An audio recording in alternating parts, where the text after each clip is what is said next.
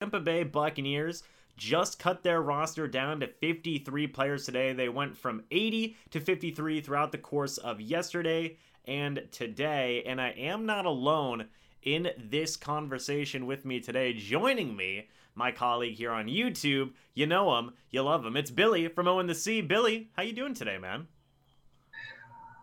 I was doing better before the Bucs came out with all their cuts. I got to be honest. Yeah, I was doing better. Yeah, that's that's made me feel some type of way. That notification, by the way, was actually the notification of this video of this live stream. Turn on your notifications, everyone. See, well, there you go. So look, we have a, a lot of stuff to cover right? A lot of stuff to cover, Billy. I've got the list of all the cuts that the Buccaneers have made today here on my computer per per Pro Football Focus. A shout out to them for that. I've also got Twitter up just in case if there's anything that we miss because you never freaking know. But uh, Billy, there was a lot of crazy stuff that happened today, so I just kind of want to dive right in. We're gonna do these in bunches of like five. I think is a fair way to cover this, right? So the first five moves I want to talk about were quarterback Ryan Griffin was released from the team. Wide receiver Cyril Grayson was waived. Running back Patrick Laird was waived as well. Guard John Molchon. And then finally, wide receiver Deven Thompkins. Billy, these first five moves that the Buccaneers made, what are your thoughts on those? Because Grayson, he was waived what was it monday i believe or, or maybe even earlier than that. But grayson yeah, was the first name of these guys that was waived and then of course the other four names were waived or released today. What are your thoughts on this initial group of five here? Uh, first of all shout out to john Molchon, right friend of the channel mm-hmm. former michigan bucks nation interviewee. Uh, i think we all knew patrick laird probably wasn't going to make the team right? Very late signing came on in the middle of camp. Um, definitely didn't expect. The odds were stacked against him, to say the least. Uh, with Ryan Griffin, I mean, the most tenured quarterback in Bucs history. Disappointing we didn't get to see the preseason superstar light it up this year, um, but I'm sure he will return to practice squad in classic Ryan Griffin fashion. Nobody holds a clipboard quite like Ryan Griffin. Um, and the one that I think is the most disappointing for me, and I know you, you mentioned it, he was cut a while ago or waived a while ago, and he had the injury designation with Cyril Grayson. I, I, I have grown, you know, Cyril Grayson has come a long way in my heart ever since the ball doinked off his head. I believe it was against the San Diego Chargers in 2020. He's he's grown on me in his time with the Bucs, and I have positive memories of Cyril Grayson. So to see him go um, so early too was kind of a surprise. Yeah, you know, and and real quick, Billy, um, I'm gonna address something in the uh, chat here. Somebody said your audio is a little bit off, but um, while while you work on that, let me go ahead and talk about some of the points that you made here regarding some of these cuts. So first, in the case of Ryan Griffin, this was a foregone conclusion, right? Ryan Griffin, he was not long for this team. You know, obviously with Blaine Gabbert, Kyle Trask getting all that work. Ryan Griffin, he's going to be a guy who's on the practice squad who gets elevated if they absolutely need him. But given all the depth at the quarterback position, yeah, Ryan Griffin wasn't going to make this team, folks. I know that he has a lot of fans out there, you know, understandably so. Again, one of the most long tenured players in Buccaneers history at this point, but again, Ryan Griffin Ryan Griffin is one of the more understandable ones uh, in that instance. But Cyril Grayson, like you said, uh, Cyril Grayson is one of those guys who I thought was more heavily in the mix, right, for this fifth, sixth, seventh wide receiver spot. We'll talk about that yeah. in a little bit. But I, I thought that Grayson was going to be one of those guys who was going to be battling definitely more, more, so for that spot, right? But was not the case. Uh, he was one of the the first kind of guys that was cut, so that was a little surprising. Maybe they'll bring him back at the practice squad in some capacity. We'll have to wait and see on that. For Patrick Laird, he was a guy that was brought in late. Actually, one interesting thing to make note of when I interviewed Rachaad White here on the channel, he actually talked about his experience with Patrick Laird in the rookie minicamp and how Patrick Laird was kind of teaching him a few things about picking up the speed of the NFL, which I thought was kind of interesting. I think I think speaks a little bit more to Patrick Laird as just kind of a player more than anything as well as just a human being. He could be an interesting guy, kind of like a Kenyon Barner type role, where he's just kind of that guy who's on the practice squad, maybe a guy you call up in certain situations but I think he may have some type of role in the practice squad moving forward. Similar thing can be said with guys like John Molchon and Deven Thompkins, both guys that weren't surprising, didn't make the 53 man cut there, Billy. But I also think could be developmental guys moving forward. John Molchon, like you said, friend of the channel, he's been developing for the past couple of years, right? As a guard, as a center. He has been very versatile, and the Buccaneers coaching staff likes that in their offensive lineman. I could see his role continuing moving forward. Could he also maybe sign with another team's practice squad just because of that idea of possibly growing a little bit like not impatient, but just seeing what other opportunities are out there for him. That's a distinct possibility. We actually saw a similar situation like that, Billy, with Tanner Hudson, who just made the Giants 53 man roster, by the way. So who knows? Obviously, the Buccaneers would like to keep John Molchon on their practice squad, but he could also end somewhere, end up somewhere else. I guess I should say. Similar thing can be said for Deven Thompkins as well.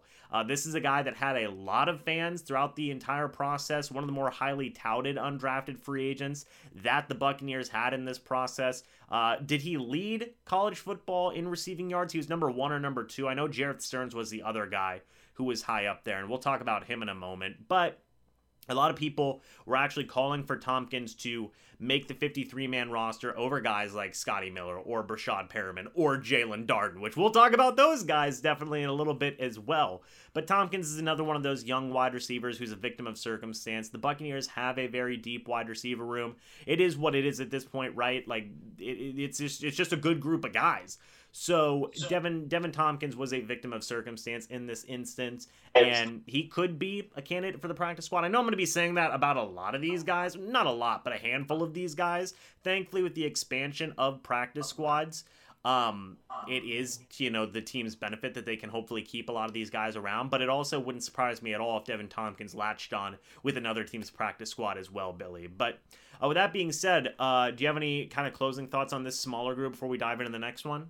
Yeah, no, and maybe I could help transition a little bit. Thompkins, like I feel like a lot of our depth receivers are all of similar build, right? They're all smaller guys. Sterns, Geiger, and Thompkins are all kind of smaller guys, but they all kind of flashed some uh, some ability in the preseason. They all made plays, so it is, you know, to see all three of them fall by the wayside, definitely a little disappointing. Yeah, for sure. And that kind of ties into the next group. Like you said, it's a little bit of a segue here. Uh, in the next group, we have wide receiver Kaylon Geiger. We have undrafted wide receiver Jerreth Sterns. Recent 2022 seventh round draft pick, edge defender out of LSU, Andre Anthony was waived, Billy. Bug Howard was waived, I believe, yesterday or on Monday or a couple of days ago. And then also safety Troy Warner was waived as well. Billy, your thoughts on this next group of five in terms of the players that were waived? Yeah, I would stick with. I thought out of the, I'm just. I think there's a chance that Geiger. I'm hung up on Geiger. I felt like out of one of those receivers, I thought one of those smaller. You know, it seemed like whenever Kyle Trask was in the game, all of our receivers were like five eight, five nine, five seven, and under. And I thought one of those guys would definitely make it. They all had moments where you looked and you're like, yeah, okay, they seem like they might actually belong, especially and I don't want to jump the gun and get too far ahead, but especially you saw not Sterns, but you saw uh, return potential out of some of them. And I don't know how good I feel about our current return situation, but that might be a teaser for what we talk about a little bit later.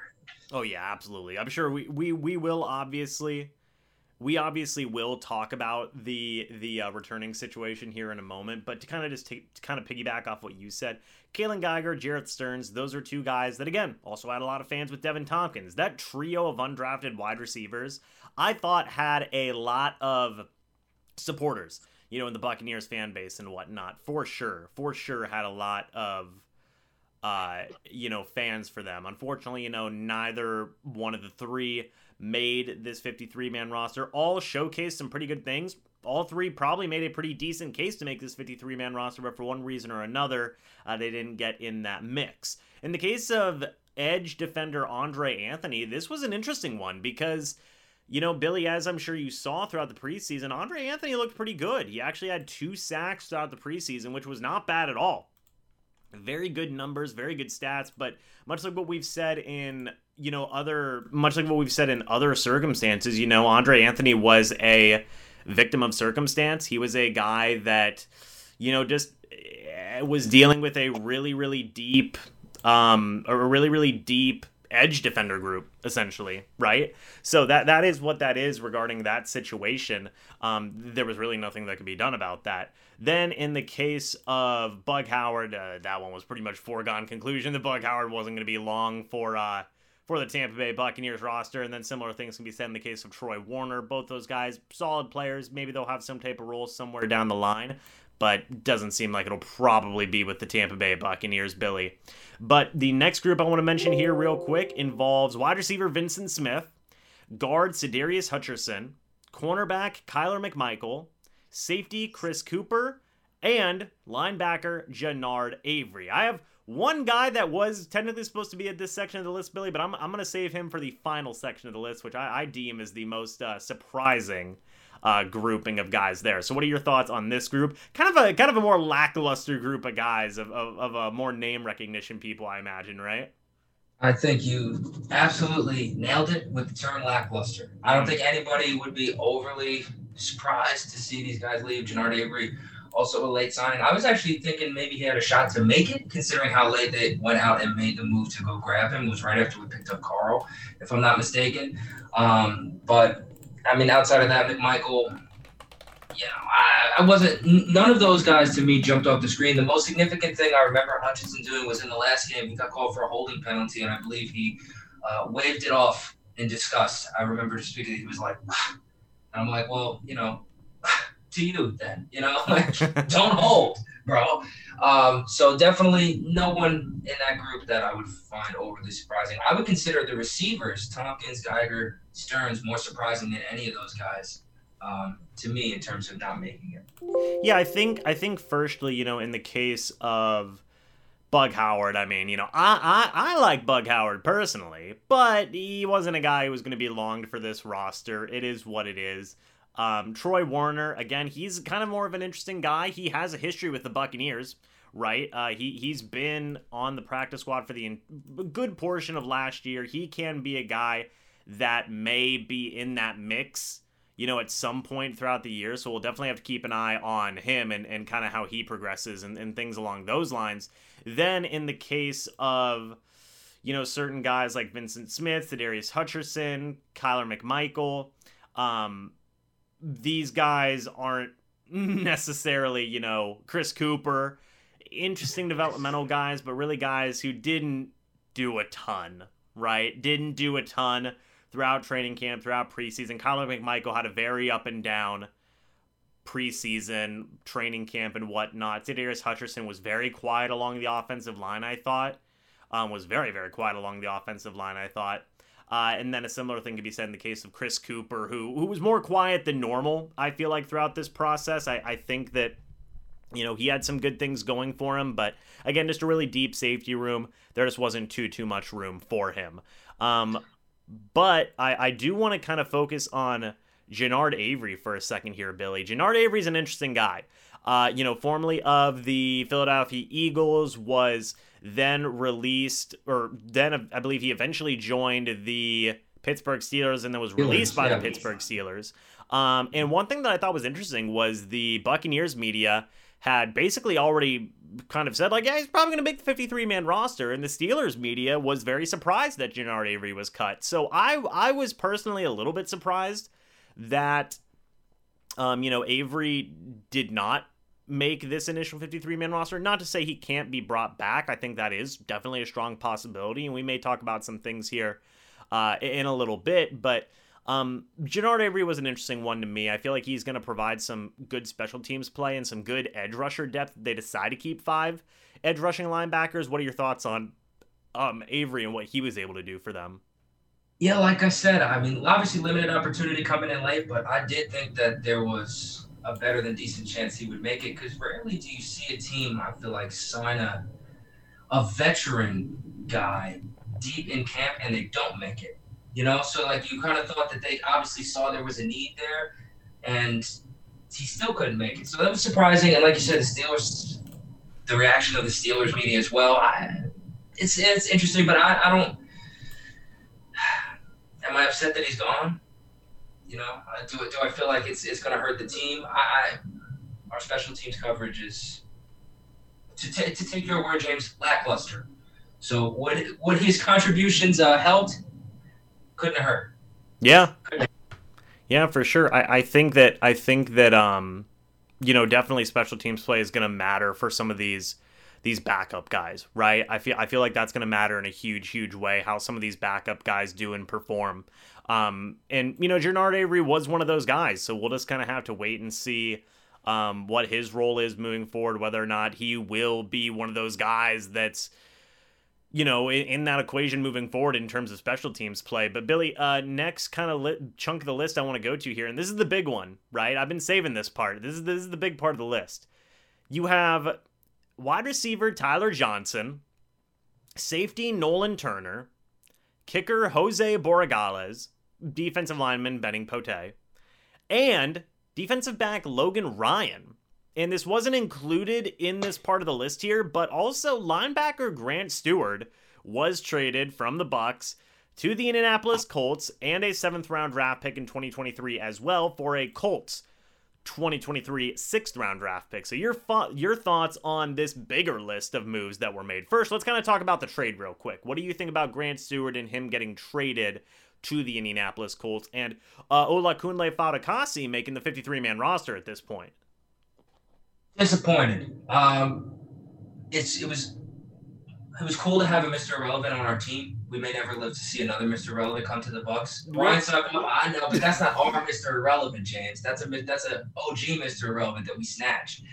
Um, I understand it though, because I actually think Fatukasi played really well in his time. If you like, he just felt like he flew around the field and just made a ton of tackles. So I could see why you would.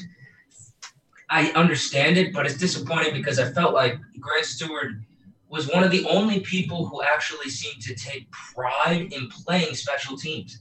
Like, it, it, I'm not saying he was great or amazing or, oh my gosh, what will we do without him? But he was energetic and played special teams the way you would want to see someone play special teams. He seemed to love playing special teams, which I don't think enough people in the Bucs.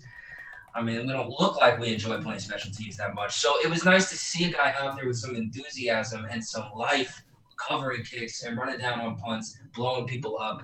Um, and uh, you know, yeah, that great commercial for Uber Eats. I'm a big Uber Eats fan. I enjoyed that commercial. Fantastic hair by Grant Stuard, and we didn't really get. It's not like we traded him for a ton, right? We gave up Grant Stuard in a seven to get a six, if I'm not mistaken. So, mm-hmm. you know, it's it's not like we got a haul back for him. If we would have traded him for a guard, maybe you know, I, I would have been a little bit different tone. But to me, it's kind of like, you know, I'm disappointed. I'll miss Grant Stuard. You know, I'm a little bit biased, right? Some may say this, but Grant Stuard, another friend of the channel, somebody that we got to interview on here, um, I actually had to pull over uh, into a, a Greek restaurant whenever I had gotten the news that I was actually on the phone with Evan Wanish of the Cannon Fire podcast, colleague of mine at BucsNation.com, and I was on the phone with him, and he said, "Oh man, well, first thing he said was Tyler Johnson got cut, and I went, oh my gosh. And then two seconds later, he goes, oh yeah, and Grant Stuard got traded. I went, what? And then I immediately had to pull over and record a couple of videos uh, for the channel today. And my immediate reaction was I thought it was for an offensive lineman, a backup O lineman, because the Colts, they've always had pretty good offensive line depth. I thought that that was going to be a, a, a situation, you know, and it would make sense, right?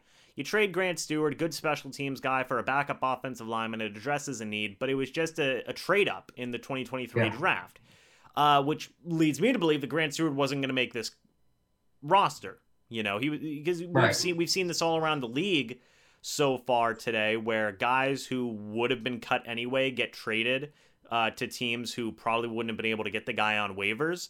So that's the situation here. And it is disappointing. I've talked about it before. Grant Stuard, I think he is a, a special teams ace for this team. Might have even been a team captain for special teams play. Um, if if enough opportunity was there for Stuard. But like you mentioned, Olakunle Fatukasi, he showed up in this preseason, and Grant Stuard, he was yeah. dealing with injuries. That was to his detriment and Fatukasi ended up beating him out for that last roster spot, which is really unfortunate. I wish nothing but the best for Stuard in Indianapolis. You know, hey, the Bucs don't have to play him, so that's a good thing. I hopefully he can thrive over there in Indy. He's going to be a part of a great group over there. So I wish him nothing but the best.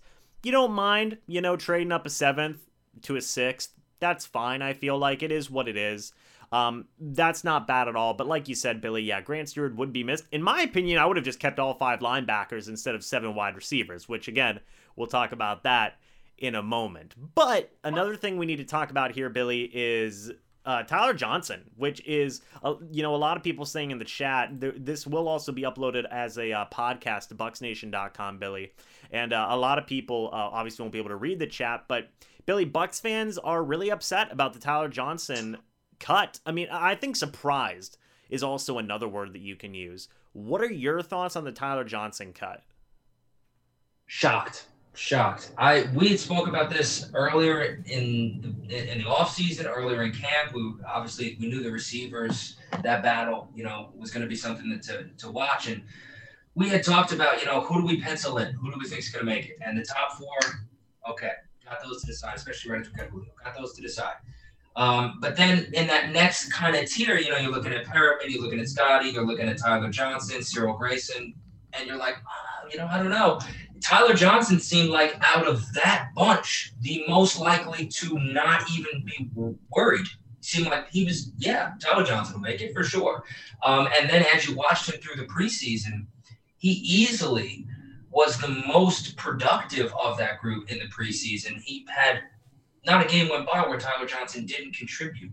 Um, now, Tyler Johnson, I feel like he really splashed on the scene as a rookie, you know, deep down the depth chart, but sneakily made some plays.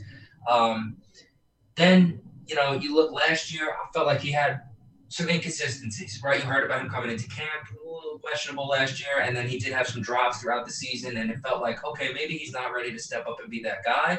But then you heard the flip side of that.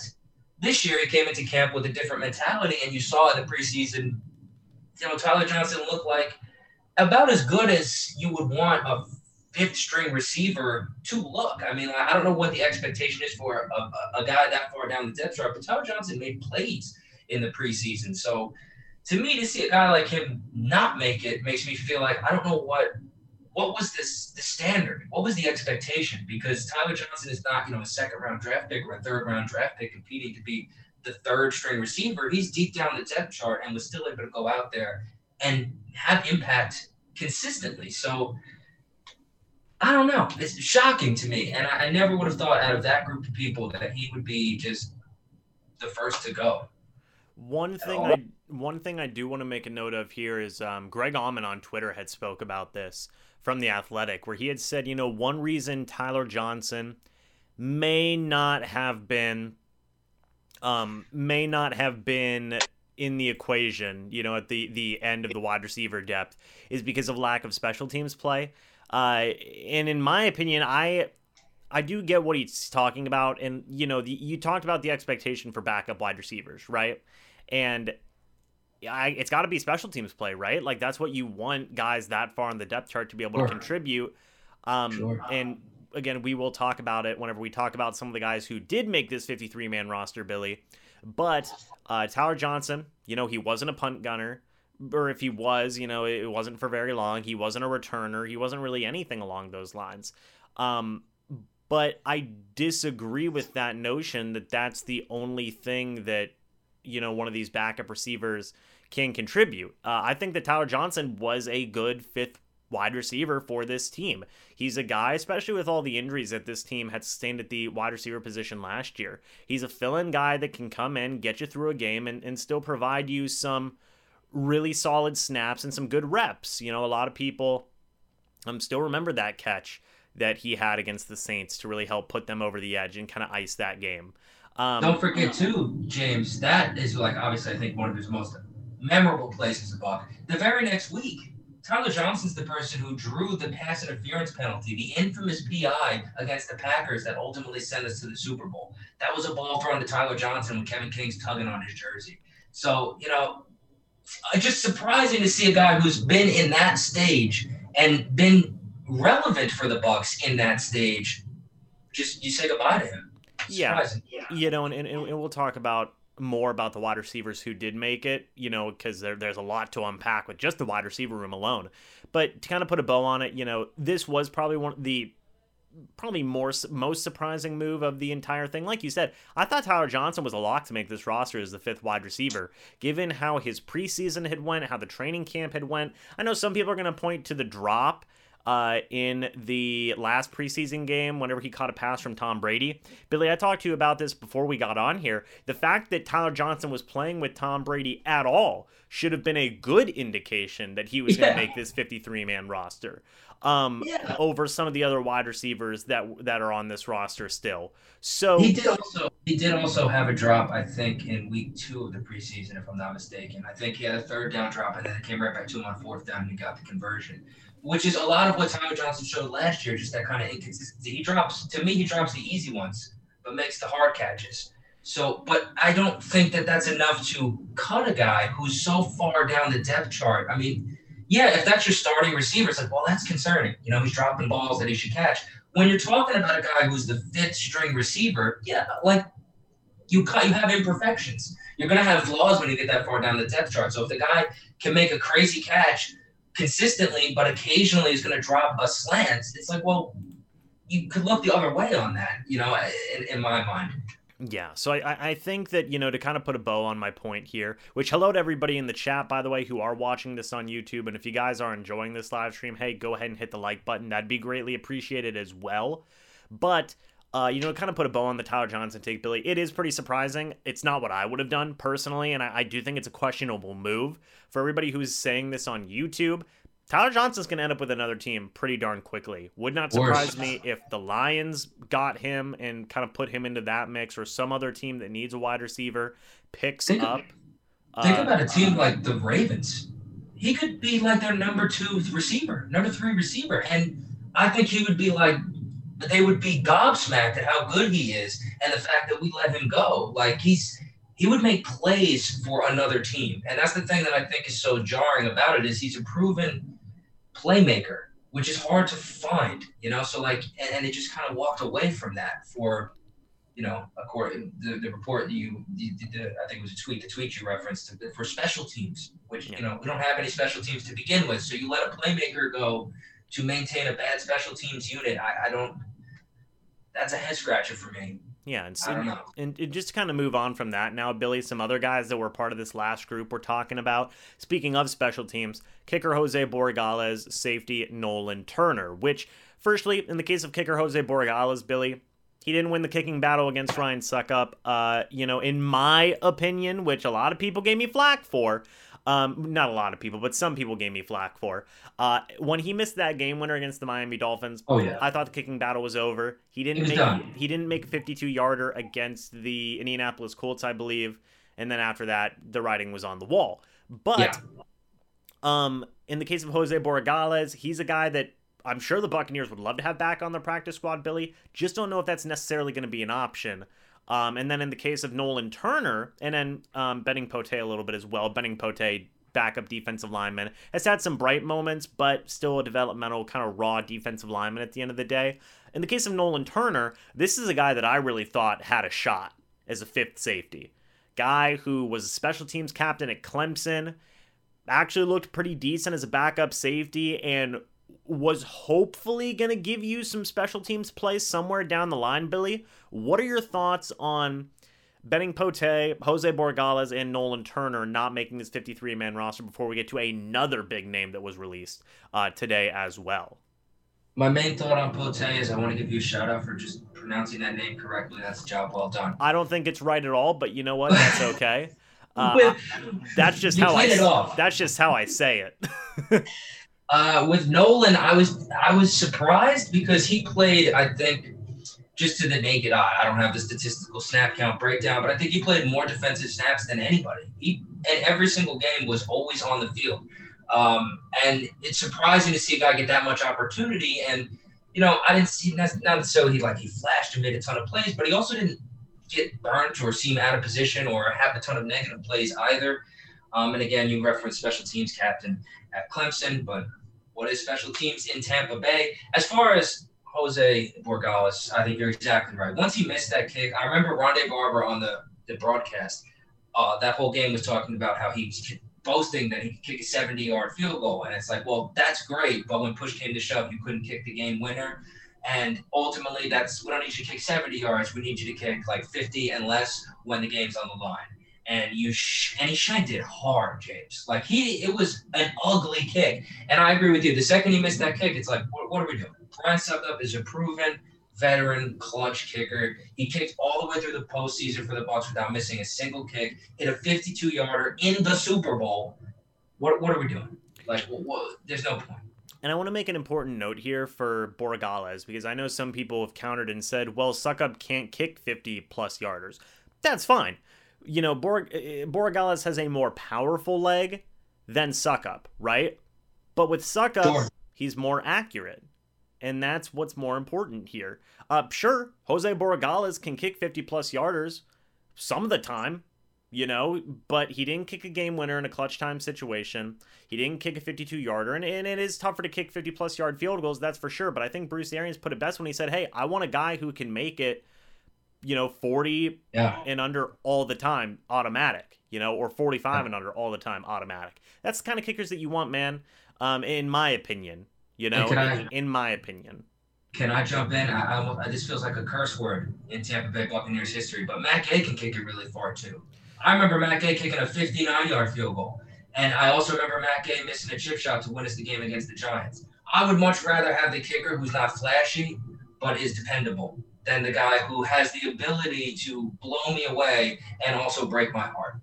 You know, and like it, we've had so many kicker issues. Ryan Succop has been the only thing to soothe those nerves when a kicker goes to kick. I'm not. Why are we gonna stir the? You know, why are we gonna mess with it? Right. And, and, I think, too, you know, you got to go with the established veteran who's been in situations before. Succop's won a Super Bowl with the team now as a clutch kicker, making all of his kicks during that Super Bowl run. You got to go with Succop in these situations. You know, you just you just have to. Um, and I, think that's really the only way to look at it. Jose Borregales, not a bad kicker. May end up on a different team somewhere down the line, but um, you know, or may end up on the Buccaneers practice squad, but I don't think he's ready quite, quite yet. You know, like I said, once he gets more like automatic from 45 and under, then I, you know, and is able to hit game winners and things along those lines, that's where you kind of look at those situations and go, okay, that looks good. You know, kicking 50 yarders is a nice plus, but if you're missing half of them, then what are we doing? You know, that's that's kind of my question there. But Billy, the, the last move I want to talk about here, before we get into some cuts around the league, as well as some of the people who did make the Buccaneers roster, is I want to talk about Logan Ryan. And this is a situation that I know a lot of people are, uh, what's the word, hesitant about, right? Because right now the expectation is that Ryan Jensen, he is technically counting on the Bucs 53-man roster. Come tomorrow, though, Jensen will be placed on the injured reserve, so he has a chance to come back later on in the season. If he was placed on the injured reserve today, um, he would be out for the entirety of the season. If it's tomorrow, okay, the Buccaneers can bring him back later in the year. They got rid of Logan Ryan today because Ryan Jensen's still here. The expectation is that they will bring him back tomorrow. Thoughts on that situation? I'm not mad at it. I was surprised to see him get cut, but then once I heard the explanation of why he got cut, it all it made sense to me. I am, I guess, the best news out of it is to hear that Ryan Jensen, who I'm, I, there's just I've never seen an injury with like so much, uh, so cloudy, so murky. You know, they just don't re- release a lot of information about what's going on with Jensen. Um, but it is nice to hear that they're feeling like there's a chance that he'll come back at some point um, this year. Hopefully, it's not quite like a Vita Vea, uh, Vita Vea situation from a couple years ago where he couldn't come back literally until the NFC Championship game. Uh, hopefully, he could come back sooner. I think obviously Jensen is a colossal loss. Um, appreciate Logan Ryan being a pal. Um, but if that's what the Buccaneers have to do to make sure that there's a chance that Ryan Jensen can come back, then I'm glad to hear that they think that there's a potential opportunity that he would be able to midway through the season or later on in the season be able to get back out there.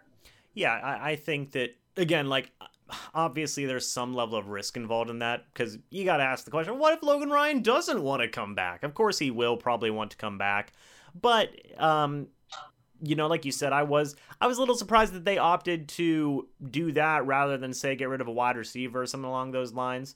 Uh, you know, wink, wink, nudge, nudge. But um, you know, it, it is it was a little bit of an interesting situation, but like I said, after it was explained, like, oh, he's gonna come back after Ryan Jensen's placed on the yeah. IR.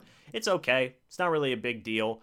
Um, it is what it is. So all in all, Billy, in terms of the cuts, what were the most surprising ones to you? Because for me, the Grant Stuard trade I thought was pretty surprising.